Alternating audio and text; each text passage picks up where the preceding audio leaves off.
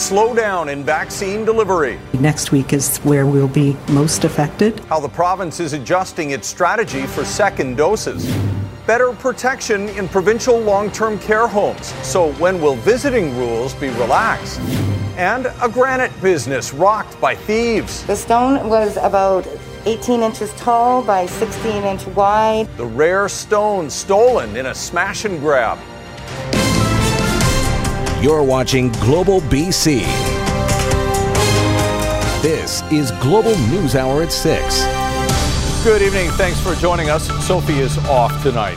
After 3 days compiling COVID-19 numbers, there is reason to be hopeful in BC, but not complacent. Our daily case numbers are averaging slightly lower.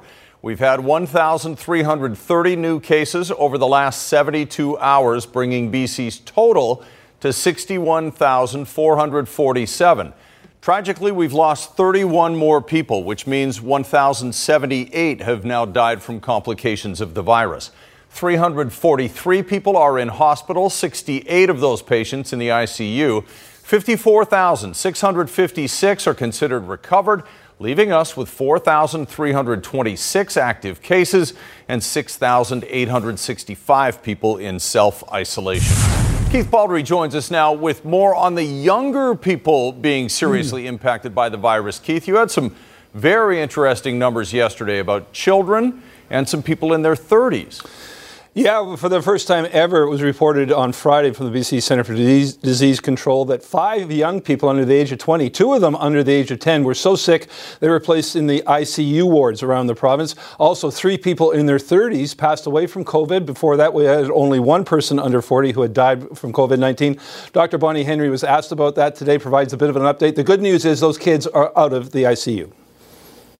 Most of it is related to transmission within households and within small groups. So that is a challenge. I can say that all of the children who were in ICU have now recovered or are no longer in ICU, as far as I understand it. As well, we have had 5 cases now of MISC. All right, Keith, we are a year from when BC was first we were first made aware by the province of this infection. So a lot of people wondering, when will we be able to more freely travel around again? What are they waiting for to make that happen? Yeah, we're not quite there yet. The current public health order remains in place until February 5th. The reason for that represents 2 incubation periods since the last health order expired on January 5th, so 2 14-day periods. When Bonnie Henry says we have to see the numbers, what they do in those 2 incubation periods before we can get to the point of easing some of the restrictions. Again, a lot is riding on the daily case numbers, our hospitalizations, number of deaths, people in the ICU, all of those sorts of things. Good news is we're trending down right now, but she wants to see more progress, I think, before we get to that stage. Again, here's Dr. Henry. A lot depends on what happens in the next few weeks. The extension of the measures that were put in place were designed for 2 incubation periods. So we need to look at what's happening, look at where we are with our immunization program, look at where we are with our daily case numbers, and where we're seeing transmission events in our communities. And, you know, right now, of course, it's very concerning in the interior and the north. So we'll be following that carefully and looking at what measures make sense. So will the health order be extended on February 5th? No one knows the answer to that yet, but certainly if we see the numbers continue to go up in the north and the interior, that is cause for concern and likely means the order would be extended, but we're not there yet. All right, we'll see what happens. Thank you very much, Keith. And let's talk about that one new long-term care home outbreak that was reported. 1 resident and 1 staff member have tested positive for the virus at Eagle Ridge Manor in Port Moody. Fraser Health says both are currently in self-isolation at their homes. Enhanced control measures have been put in place at the site, and steps are being taken to identify anyone else who may have been exposed. Dr. Bonnie Henry says relaxing visitation restrictions at BC's long-term care facilities might have to wait another 2 months. That's even though the 2 biggest health authorities in the province announced virtually all residents and staff at their long-term care facilities have received their first shot of the vaccine. Richard Zussman reports. They are pictures from a different time, when Jeanette Harper could hug and hold her mum Marguerite. Now, as an essential long-term care visitor, she's allowed to her mom's care home once a week for 30 minutes for a distance visit. With residents and staff being vaccinated, what is the plan? Is family going to be allowed in? Are visitors going to be allowed in more often? Or are we going to still be shut out? Some good news for Harper and other families with loved ones in care, a timeline for when more and less restrictive visits may be allowed. We're looking at into the latter part of March, but we are making plans for how we can get people safely together as soon as we can in care homes. Most residents and staff in long-term care have received the first dose of the COVID-19 vaccine, but they haven't yet received the second dose. And the province won't be easing any visitation restrictions until that second dose is doled out. After the second dose, we know that maximal protection is about 7 days after dose 2. So that's what we're aiming for. In Fraser and Coastal, about 85% of care homes are fully vaccinated, but outside Metro Vancouver, it's substantially lower. The province's seniors advocate says the province is also falling behind on designating essential visitors, with less than a quarter of residents being given one so far. Some family members have literally been separated from their loved ones for over a year. What's Dixie up to? And British Columbia's policy on long-term visits is different than other places in the country. Hi, Grandma. When we came out with our revised visitation at the end of June, we were going to look at it a month later, and we have not effectively revised or changed anything. We have the most restrictive policies in the country. It is beyond dispute that a broader view of visits than we've taken right now would have led to more infection in long-term care. But for families like Harper's, the hope is the vaccine and clear provincial policy will ensure another picture cheek to cheek can be taken before it's too late. Richard Zussman, Global News, Victoria. BC Emergency Health Services has sent its major incident response team to Williams Lake after a COVID-19 outbreak was declared at Caribou Memorial Hospital. The specialized team flew into town on Saturday, and a second replacement crew will arrive tomorrow, remaining in the South Caribou until January 21st. BC Emergency Health Services says the rural region is experiencing high levels of patients testing positive for COVID-19. Williams Lake Mayor Walt Cobb says at least 12 nurses and doctors have contracted the virus, and there have been several cases reported in First Nations communities. But he says Interior Health has not confirmed the exact number of active cases in circulation, and that is causing concern. We set up our emergency operations center because if we've got that many people in town that have it, there's going to be other support they need. There's going to, if they have to be isolating and they're alone, they're elderly, whatever, they're going to need food. We have to find a way of getting that to them. And we're not getting those numbers. We don't know where they are. And unfortunately, it's leaving us in a bind as how we can help our community. This is the second time the major incident response team has deployed a specialized paramedic team as part of BC's pandemic response effort. The first was sent to Fort St. James in December. Another shooting in the Lower Mainland. This time, a man in his 20s was shot in an underground parking lot in Langley. Since the end of December, there have been 6 shootings, all likely targeted and gang-related in Metro Vancouver. Ramina Dea reports. Fighting for his life, the young victim called 911. After he was shot multiple times. The 27-year-old found in an underground parkade in a Langley condo building around 12:30 early Monday morning. He wasn't able to tell us very much before he was taken away in the ambulance, and his condition was critical, and at this time he's in surgery, so we haven't been able to glean a lot of information as to what actually happened leading up.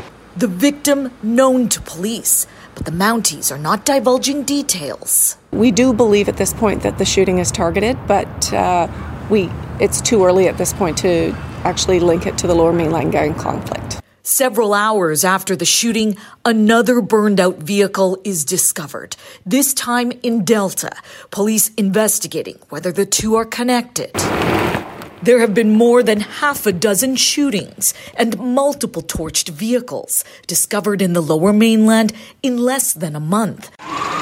5 young men shot dead, the youngest just 14 years old. Police say the shootings are gang-related. No charges have been laid. Ramina Dea, Global News. West Vancouver police are looking for the driver of a car involved in a hit-and-run at about 7 o'clock this morning. Police say a 58-year-old man was struck by a white Tesla Model X on Taylor Way near Clyde Avenue. Thankfully, he suffered only minor injuries. The Tesla, which police say has damage to the driver's side, was last seen heading towards the Lions Gate Bridge. No one got a plate number. We're looking for any information from witnesses that would have either had dash cam footage or may have been on foot in the area or another vehicle on the road around when this happened to try to get further information that would help us identify the driver and find out exactly what happened. So with these new vehicles, including Teslas, we know there's newer technology on these that often have cameras built in. So investigators will be looking at all avenues they could take to try to get as much information as they could. And that may be one of them, is trying to figure out if they can get that information from the camera itself in the vehicle if we locate it. A day after a massive socially distanced display of support for a teen bullying victim, the Mission School District is reviewing its protocols. As Catherine Urquhart reports, the move comes as RCMP investigate another alleged student bullying assault days after the attack on the transgender teen. And a warning, the images in this story are disturbing. It was an absolutely incredible show of support for a teenager who had been severely bullied and assaulted. Thousands participated in a car rally at the Mission Raceway Sunday to stand up for the 13-year-old transgender girl. It's very surprising that so many people love someone that they never met. One week ago, the teen was kicked and punched repeatedly. The attack happened on the grounds of Heritage Park Middle School.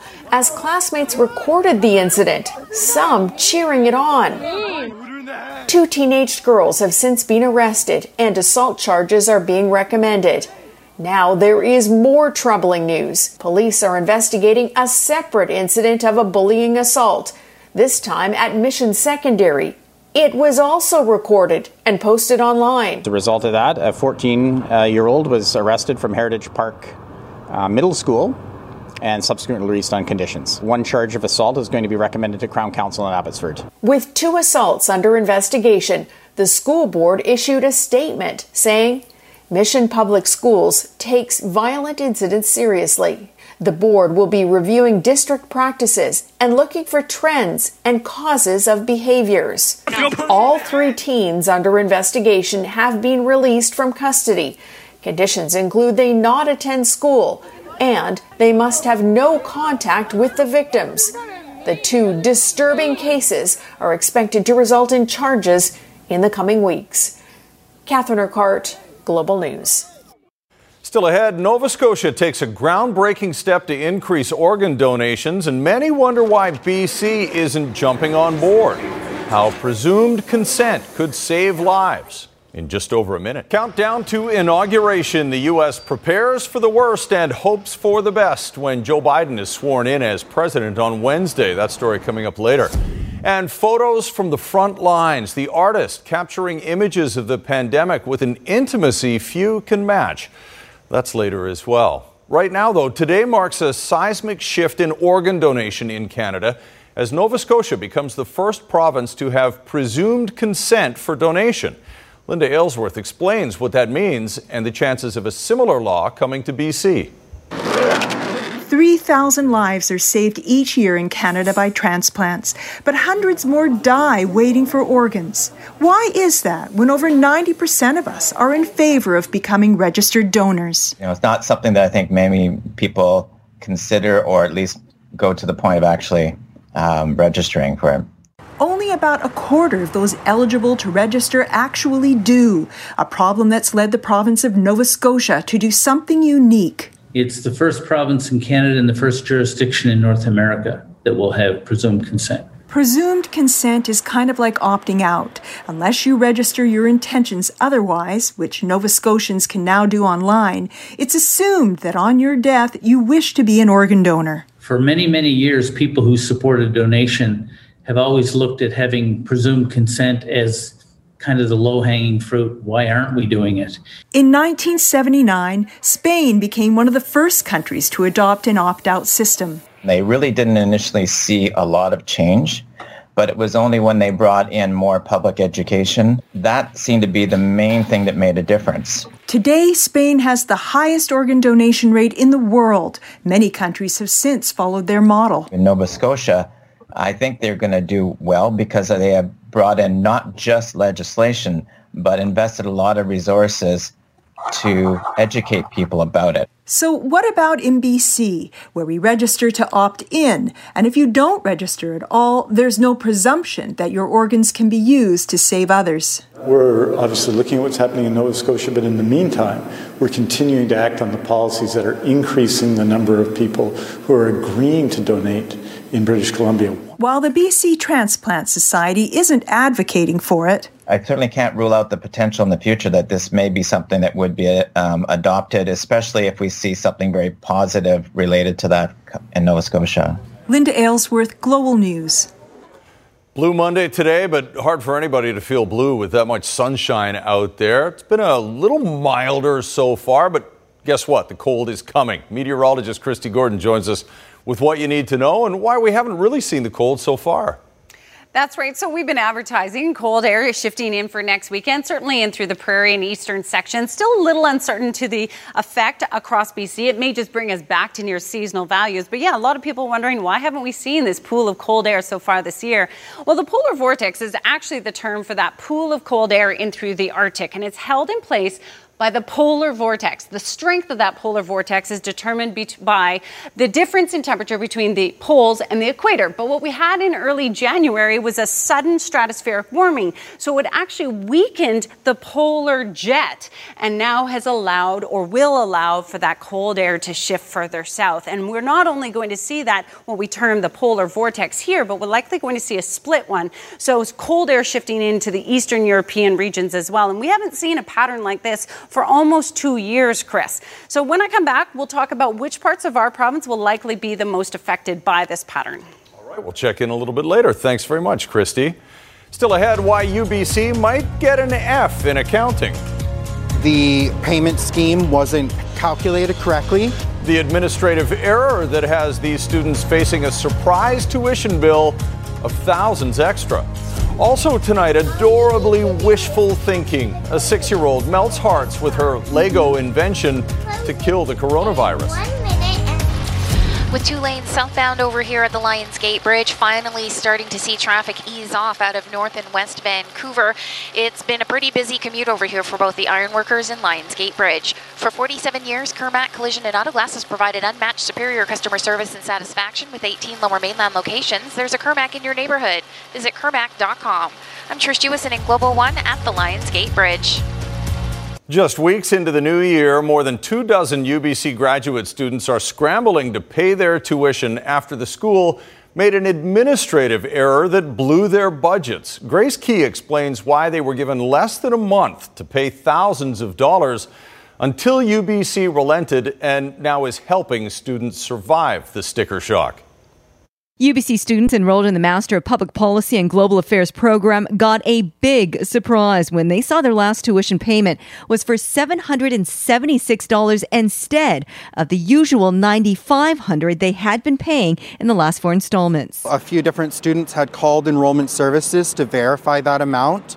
And it sounded like, yes, that was the correct amount. UBC actually owed me around $1,300 because of the scholarships that I had, less the tuition that I owed. It turned out to be a big miscalculation. Just before the winter semester, students were notified of an administrative error. Not only did they owe the $9,500, but it was due in 1 week. So yeah, to be told you owe $8,000, and at the time of the initial email, you have to pay us this money in a week, was a pretty big shock. However, if we knew this in September or after our last payment, we could have applied for bursary or for scholarships or budgeted differently. A statement from Enrollment Services reads, they caught the mistake, corrected it, and on January 7 notified the 28 students who had been incorrectly assessed. To help students manage, we deferred the payment deadline to February 15 from January 14. We're just frustrated about the miscalculation and the lack of notice. If we were informed prior, a few months prior, it would have changed a lot of circumstances for a lot of people. Joshua will be getting the money from his parents. Nicholas has set up a GoFundMe page and may draw up some extra classes in hopes of getting a second job to pay off the tuition. Grace Key, Global News. A popular Oneida Nation filmmaker is trying to put an end to people falsely claiming to be Indigenous. Tamara Bell announced the creation of the Indigenous Identity Act. It comes in the wake of a scandal involving Canadian filmmaker Michelle Latimer, who claimed to be of First Nations descent when she's not. Bell says the new act will help stop the practice of what she calls Indigenous identity theft. To force statements from them to validate their position as a non-Indigenous person. It is reprehensible in all measures. So I think as Indigenous people, we have to draw a line in the sand and say, if you are not Indigenous, for the sake of Canada and reconciliation, and if you truly want to have a good relationship with Indigenous people, you have to allow us to maintain our identity and you maintain yours. It is the IIA is supported by Indigenous elders across Canada who recognize the long-term value of validating Indigenous identity. Up next, trouble brewing in the U.S. Capitol. If you lose anybody, let us know. How Washington, D.C. is preparing for Wednesday's inauguration with threats of domestic terrorism. And pipeline politics, how B.C. stands to benefit if President-elect Joe Biden cancels the Keystone project. Good evening. Traffic is steady in both directions over here at the Alex Fraser Bridge, but do keep in mind there are lane closures for maintenance during the overnight hours.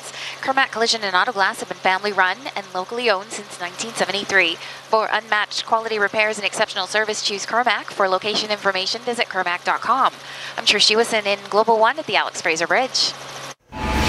Transport Canada is greenlighting the return of the Boeing MAX aircraft to Canadian airspace. Carriers will be able to begin using the plane starting on Wednesday as long as several required modifications are made. Transport Canada says it's introduced unique Canadian measures for enhanced safety of the aircraft. That includes allowing pilots to disable a faulty warning system that was found to be central in recent crashes overseas. The Boeing 737 MAX was grounded in March 2019, after two deadly crashes in Ethiopia and Indonesia. 346 people were killed during those incidents. A false alarm sent people scrambling in Washington, D.C. today. More evidence of just how on edge the American Capitol is as the inauguration of Joe Biden approaches. And new video shows at least part of the attack on the Capitol building was nothing less than a hunt down for two of America's most powerful leaders. Less than 48 hours until the inauguration, Washington is even more of a fortress city tonight. More soldiers, more out-of-state police officers, as police and the FBI continue to warn that right-wing extremists are plotting more attacks. It was during today's inauguration rehearsal, just after 10 a.m., that the alerts suddenly blared. Due to an external security threat. A threat outside the Capitol. Make sure you know who's around you. If you lose anybody, let us know. Hundreds of people running for cover. This really underscores how skittish everybody is. With that alert, everybody on the west steps of the Capitol came rushing inside, in this case, sheltering in the crypt. Several minutes later, the all clear, nothing more than a fire underneath a nearby bridge. This is our nation, not theirs. Meanwhile, video shot by a reporter for the New Yorker magazine on the day of the attack shows a mob intent on tracking down Speaker Pelosi and Vice President Pence. rifling through senators' desks, convinced President Trump and Senator Ted Cruz would approve. I think Cruz would want us to do this, so yeah, absolutely. I think we're good. Tonight, at least 139 have been arrested by the FBI and D.C. police, at least 330 open FBI cases. Many of the FBI's tips have come from Facebook and Instagram friends. Among those charged, Riley June Williams of Pennsylvania, seen here carrying something inside a zebra print bag. The FBI says she intended to send a computer stolen from Speaker Pelosi's office to Russian intelligence. Robert Geiswein of Colorado, an alleged right-wing militia member facing multiple charges, including assaulting police. John Ryan Schaffer of Indiana, a heavy metal rocker accused of spraying police with a bear spray. A top concern tonight, the number of police officers and military, past and present, who were part of the mob that attacked the Capitol. A campaign promise made by President-elect Joe Biden to cancel the Keystone XL pipeline is not going over very well in Alberta. The move will likely take a toll on that province's economy. And Ted Chernecki explains why it could have the opposite effect here. Though Ottawa continues to try to convince the incoming Biden administration that the Keystone project Obama rejected is different than the one today, it appears this pipeline is dead. And we're glad to see that we have a leader on the continent who is really keen to actually listen to scientists, listen to Indigenous leaders, and listen to their own people for the fact that climate change is a major issue and so are human rights. And we need to put that first. Alberta already has $7.5 billion tied up in Keystone, with pipe in the ground going nowhere. This is, I believe, without precedent for an American administration retroactively to seek to cancel a piece of infrastructure, this border crossing, that already exists. The twinning of the Trans Mountain pipeline from Alberta to Burnaby has been the focus of many a protest. Indeed, there was another arrest on Saturday. Environmentalists hope to continue their fight to convince Ottawa that this is money not well spent. They're going to become stranded assets, and they're not the way of the future, where we have a really excellent opportunity to embrace a low-carbon economy. It's not something to be afraid of. It's something to welcome. So I hope this is a signal of more good things to come. But on the other side, especially from Ottawa's view, Trans Mountain's value just went up. It is bad news perhaps for Alberta, but for the federal government it means the Trans Mountain project will benefit because it will ensure that capacity on this pipeline will be fully utilized. And when the time comes for this project to be sold off back to the private sector, they can do so at a profit and not at a loss. And while Alberta wanted to greatly increase export capacity, if Trans Mountain is built, it'll meet current needs. Alberta is still going to see an expansion in capacity from the Trans Mountain pipeline, which is about 500,000, 600,000 barrels a day. And that, in addition to Line 3 that has been revamped, gives them enough capacity for some time to come. But this could be the last pipeline for a long while. Energy economists recognize a revolution is taking place, and it'll get increasingly difficult, if not impossible, to get the long-term, widespread public support needed for any company to invest billions of dollars in infrastructure. Ted Chernecki, Global News. In Health Matters tonight, the pandemic has showcased healthcare heroes and the risks they take to care for those suffering from COVID-19. But now there's a much more intimate and revealing look at the life and death situations they face all the time at work. Global's Jill Croteau explains why one photographer has been given access that not many people have. There's a discomfort photographers have to skillfully unravel. Most people don't love being in front of the lens. But because of the relationship Heather Patterson has with those whose images she's capturing, those vulnerabilities become almost invisible. We trust her. We trust her with our emotions. We trust her being present in those really intimate, personal, difficult times. Dr. Kathy Dorrington is one of the emergency room physicians profiled in the photographic project, a visual diary of the humility and heroism of those on the front line, in a way they've never experienced. You are looking at the people around you. You're mostly focused on the patient in front of you. You're aware of your team that's at the bedside. but you really don't have a sense of yourself in that moment. And so it is a very unique and a bit strange experience. The images reflect unprecedented access behind the doors of the ER. That's because this is more than just a pursuit. It's personal. There's two people in a photograph, the photographer and the viewer. And I thought, oh, isn't that so true? And so if I can tell a story through my eyes, maybe it's different because I'm part of the team. Patterson is a doctor, trading her scrubs for the next few months to answer this calling. It's always hard to step away from the things that you're passionate about. I'm looking to capture humanity and the quiet moments within the chaos of what can happen in the hospital. It allows me to step back and appreciate those things without yearning to be in the thick of things. She wants to give a voice and visibility to the colleagues she truly wants to be seen. I wanted to offer my team in the emergency department the opportunity to see what I see. So to look through my lens and see the compassionate care that they provide.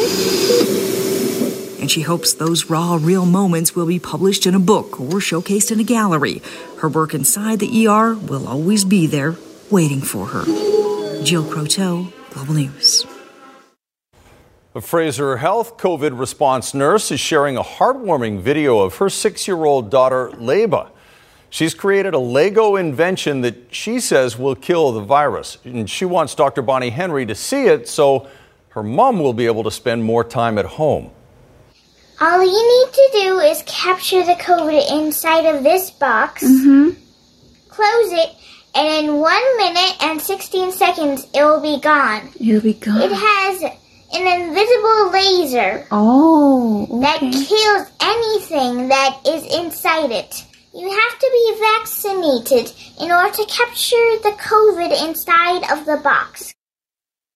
How cute is she? Keep working on it. Still to come, rumors of a Sasquatch sighting in southeastern BC. Your ideal thing of what you always want to hear about a Sasquatch report. What an examination of the footprints actually reveals. And the big stones stolen by thieves in that smash and grab coming up. Unusual animal rescue has BC Conservation asking people to be mindful of wildlife. Officers were called to a property in the village of Yubu on the northeast side of Cowichan Lake on Vancouver Island to rescue an elk that was caught up in a private zip line. Officers safely sedated and freed the animal. They are reminding people to maintain their properties and their recreational toys to prevent this kind of problem. Glad it got the help it needed. All right, back to Christy. Beautiful day of sunshine. Cold weather on the way. That's right. And as you mentioned earlier, today is officially Blue Monday, third Monday in January. Didn't feel that blue, but we had a ton of blue sky. So temperatures were a good 2 to 4 degrees above seasonal.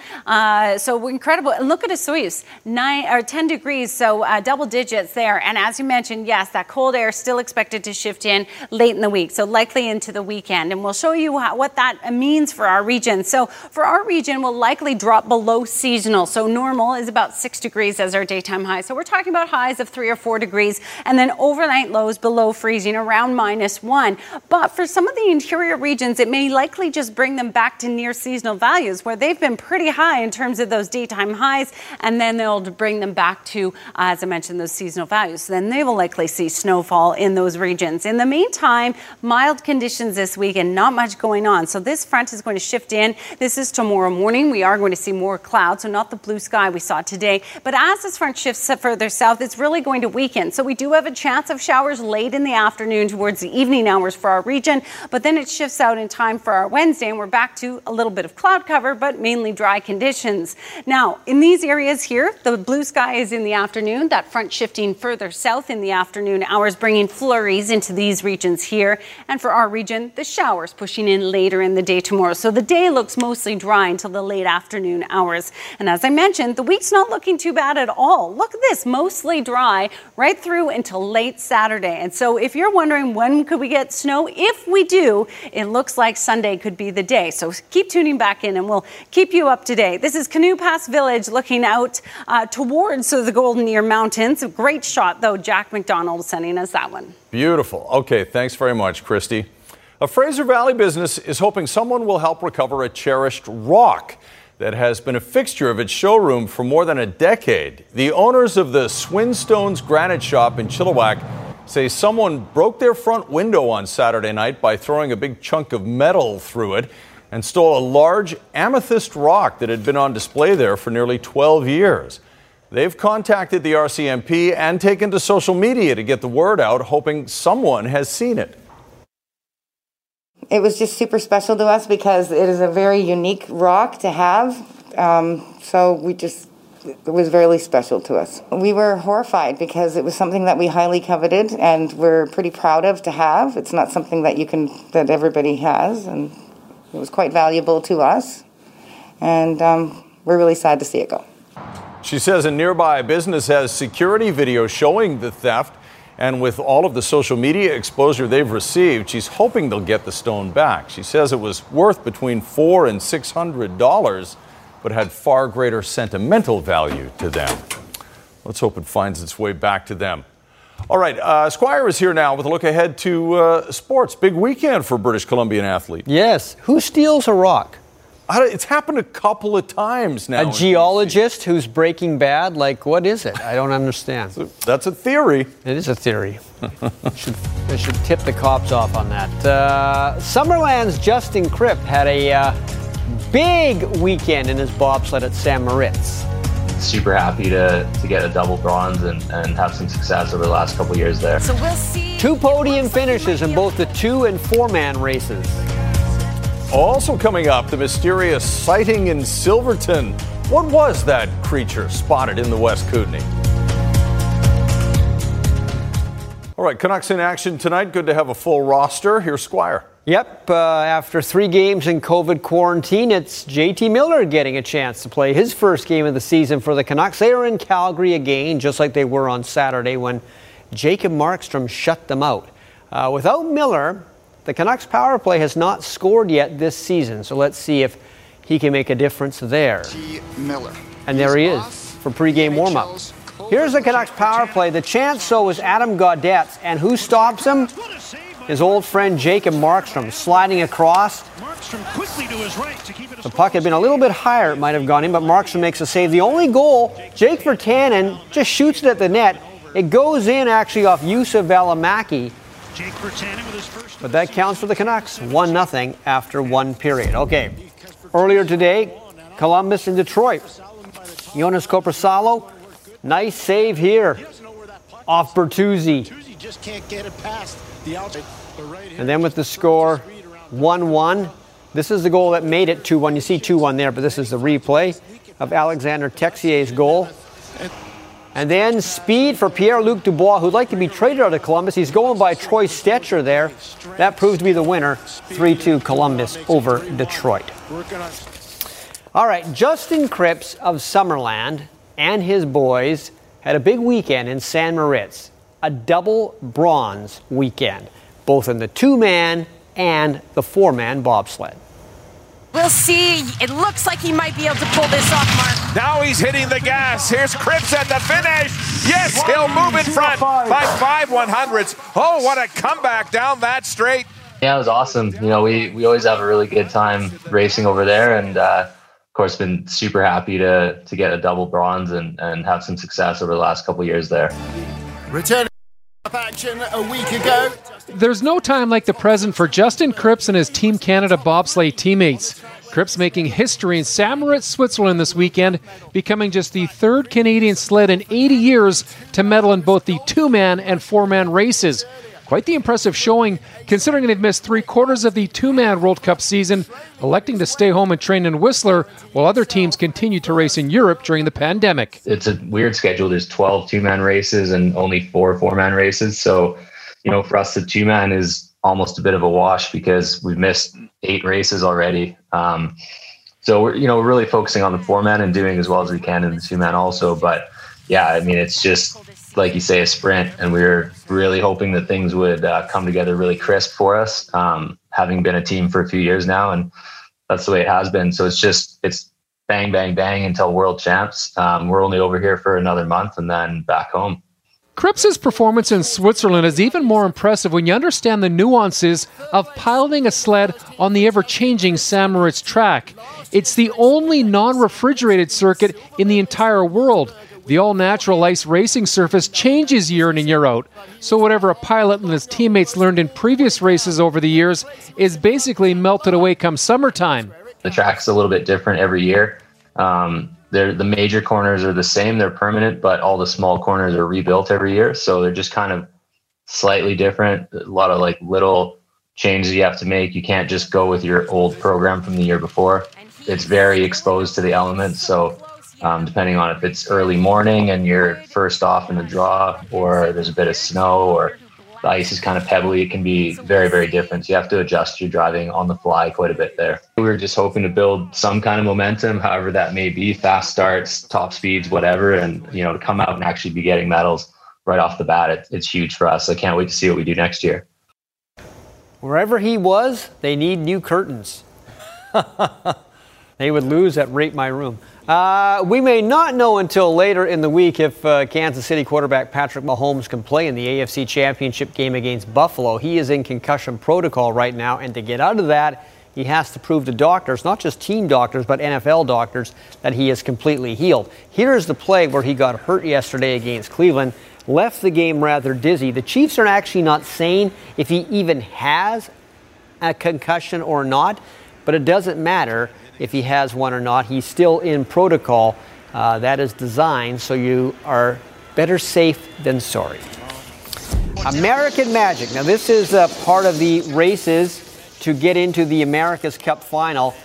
Racing against the Italian boat yesterday, and they were leading when a big gust of wind sent this boat on its side. Needless to say, they didn't get up and win the race, but they did eventually get the boat upright again. Everybody was okay, but what you don't see there is there was a hole in the hull. Like, that thing was in danger of sinking, so they had to get the pumps out quickly and also airbags to keep it up. But it is up, it is fixed apparently, and they will be racing with it again. So I am told. That was down in New Zealand. Right. No, not your grandpa's sailboat. Hey, it looks more like a spaceship. Here's Ann Drew, and now the preview of Global News at 11, Ann. Thanks, Chris. More tonight on a COVID-19 rapid response team being deployed to a small interior BC town. At least a dozen medical staff at the Williams Lake Hospital have tested positive since an outbreak was declared there on January 13th. There's also been a sharp spike in cases in surrounding communities. The mayor of Williams Lake now raising concerns about a lack of information from health authorities. That story and more when you join us tonight at 11 o'clock. Chris? All right, Ann, thanks very much. When we come back, sorry, I feel like giggling because it's a story about Sasquatch and the Okanagan experts who are going to investigate. It's true. It's all true.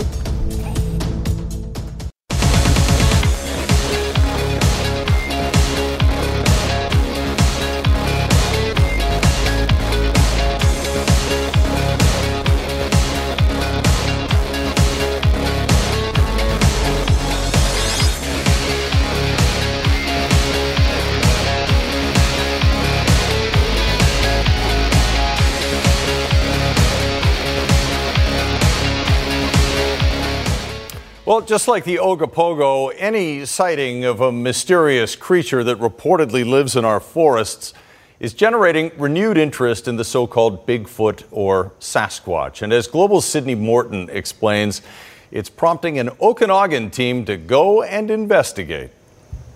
The lake here at Coldstream, there's a hill that you'll see on the right-hand side, and there were footprints found there. 8-foot-tall, forest-dwelling creatures have been whispered about through the Pacific Northwest since the first so-called Sasquatch footprint was discovered in 1811. It has spawned a following of mystery seekers and dozens of reported sightings in the U.S. and Canada. So in that particular area, 5 witnesses encountering one. The latest sighting was in Silverton on the east shore of Slocan Lake in BC's West Kootenay region. When the call came in, Leon Thompson of Bigfoot Okanagan and his team went up to investigate. So the report seemed quite kind of your ideal thing of what you always want to hear about a Sasquatch report, especially with having evidence like that. Thompson and his team wade through the information online and try to come close to accurately identifying what in fact is a Sasquatch track and what is a hoax or an animal. We're an education channel that tries to use scientific approach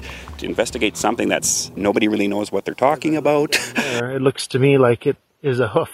Turns out the tracks were not in fact left by the legendary Bigfoot, but by a much less rare and exciting moose on Christmas Day. In the Bigfoot world, if you see a, what's called tightrope walking line, then there's a trackway that's tightrope, meaning right in front of itself. That's supposed to be how Sasquatch walks. The debunked tracks haven't thrown Thompson and his team off the Sasquatch trail. Something out there. We know there's something out there. And there's a way of identifying tracks and knowing they're actually tracks from something that's alive, that are Sasquatch tracks, compared to people who try to hoax them. Sydney Morton, Global News. No, I would love to believe on it. I would love to believe it. It would be neat. If there was something like that. Mm-hmm. It would be neat. I'm not holding my breath until we get evidence of a giant man-like.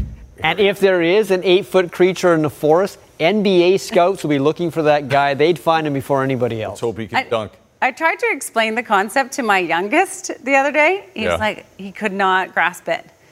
You mean there isn't one? Well, no, it doesn't exist. Why not?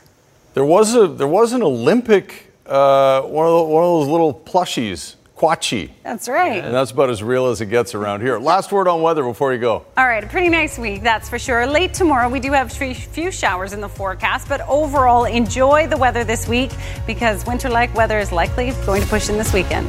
All right, thanks, Christy, and thanks for watching. Have a good night, everyone.